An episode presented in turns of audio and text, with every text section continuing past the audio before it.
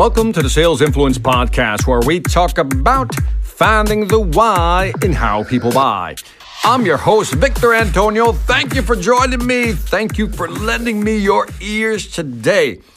Today, I want to talk about how to structure information in your head so that you can give a killer presentation.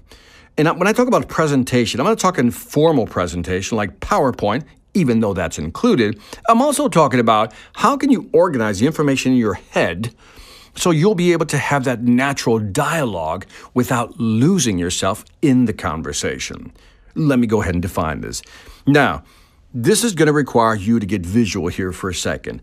I want you to think of drawing a house, right? Just draw a house. It has five points, like a, you know, just five points. So you got the apex, you got the roof. You know, we've all drawn that little house, right? So it's got five corners, right? The top, top of the roof, bottom slides, two, and then the bottom two, right? Just a boom, boom house, right? Now I want you to visualize that at the top of the house, the point where the roof meets, right? The point of the roof, that that's the number one priority that a customer typically has. Number one priority. Now slide down both sides of the roof, so to speak, and there you have the second and third priority, and then slide straight down and you have the fourth and fifth. Again, top, apex, number one. Down the slope of the roof, you got two and three. And then all the way down to the ground, you got four and five at the base, right? Now, I want you to think about this that the top of the roof represents the number one priority the client has. When you slide down the roof, you got two and three. That's the second tier of priorities. And maybe the bottom of the house is four and five, right? And so I want you to think about this. These are the five things that your customers typically want to discuss and typically want you to answer questions on. Now, let me phrase this or reframe this rather. This is a B2B conversation. There's five things you know this customer cares about, and you know that the one at the top of the roof Number one is the big one. Slide down the roof, two and three are second tier, again, bottom being fourth and fifth. Now, I want you to draw this out, draw the house out, and then ask yourself, what are the top five things my customers care about? And then organize it in that fashion. Then what I want you to do is visualize, visualize that drawing of a house, and then see all the five points of that house, and then see the issues attached to each one of them. Okay, very powerful visual.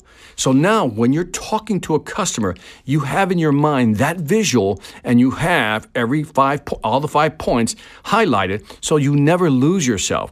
And as you're talking to a customer, maybe one on one conversation or even a formal presentation, in your head, you're kind of checking each of those off. Did I talk about number one? Did I talk about number two, number three, number four, number five? You never lose yourself in a presentation.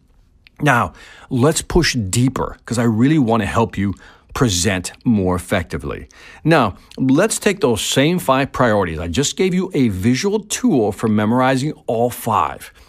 Now, let's go ahead and list those five, and then let me ask you four questions. Ready? Four questions. For priority number one, what would you say? In other words, when you talk, want to talk about that specific issue, what would you say? What statements would you make? Question number two What questions would you ask to get more information about that issue or that priority that would help you sell more effectively? Number three, what would you do? Would you make them do an exercise? Would you make them draw something? What would you make them do? And number four is what would you show them? What would you demo to help you sell them on that issue or that priority? Now, it's a real simple formula say, ask, do, show. If I got five priorities, five issues I know the customer needs to uh, talk about, five issues, and then what I want you to do is for each of those issues or priorities, what would I say? What would I ask? What would I do? And what would I show? And here's what I want you to do visualize again, if you will. On the left hand side, you write your five priorities. Top to bottom, five rows. Top to bottom, five rows. Write out your five priorities or five issues you know the customer cares about. Across the top, your columns, write the word say, ask, do, show. And just like a grid, go in there and begin to fill them out. So, for example, for priority number one, let me repeat again. You know, what would I say? How would I raise the issue? Number two, what would I ask? What would I show? What would I do? Then go to the second priority okay, what would I say here? What would I ask here? What questions would I ask to generate interest, engagement, pain, whatever it may be?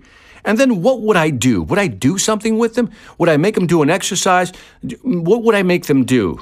Now, the last one is what would I show them? Would I demo something? Would I show a case study? Would I make, you know, and again, there's so many things you can do, but what I want you to do is to mentally fill out this matrix. Again, left hand side, top to bottom, rows, priorities. Across the top, what do you say? What do you ask? What do you do?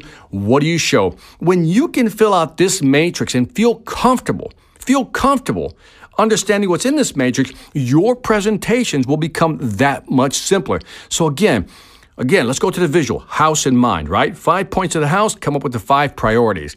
Once you know what the five priorities are, then ask yourself, what would I say to raise this issue or to just really talk about it? Two, what questions would I ask to dig for more information to help me position my product or service better?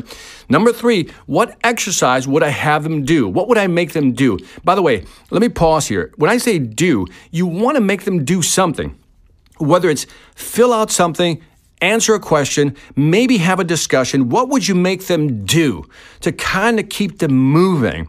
And then the last part is what would you show them? You know, was it a case study? Again, and by the way, you don't have to have these in the sequence say, ask, do, show. Sometimes you want to show first, do something, then ask them something, and then say something. So you'll have to determine the sequencing. But by doing this, by filling out this simple grid, you'll be able to create a more effective sales presentation. And that is it for this Sales Influence podcast. I know this was sounding like homework, didn't it? And it does. It is homework because sometimes salespeople just don't think through these things. And hopefully, using this model, you'll be able to think through all the priorities and what you're going to say, do, ask, and show before you go check out this customer. Anyway, leave me some feedback on iTunes, Stitcher, or YouTube. Let me know if you like these type of podcasts. If you don't, I'll accept that feedback as well. Also, check out my online sales training platform. You know the deal, the Sales Velocity Academy. Go to salesvelocityacademy.com. If you want to sell more faster, that's where you go. Lastly, I want to thank you for listening. This is Victor Antonio, always reminding you selling ain't hard when you know how. Take care.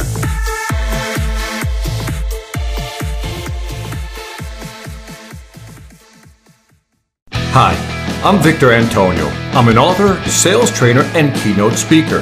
I'm often asked, what makes a great speaker? Is it someone who delivers real content that the audience can use? Is it someone who engages the audience so they're part of the learning experience? Or is it someone who can motivate an audience to push them beyond their comfort zone and discover new abilities? The answer is yes. But the most important thing to remember is that I'm not there to look good. I'm there to make my client look good. Simply put, it's never about me, and it's always about them.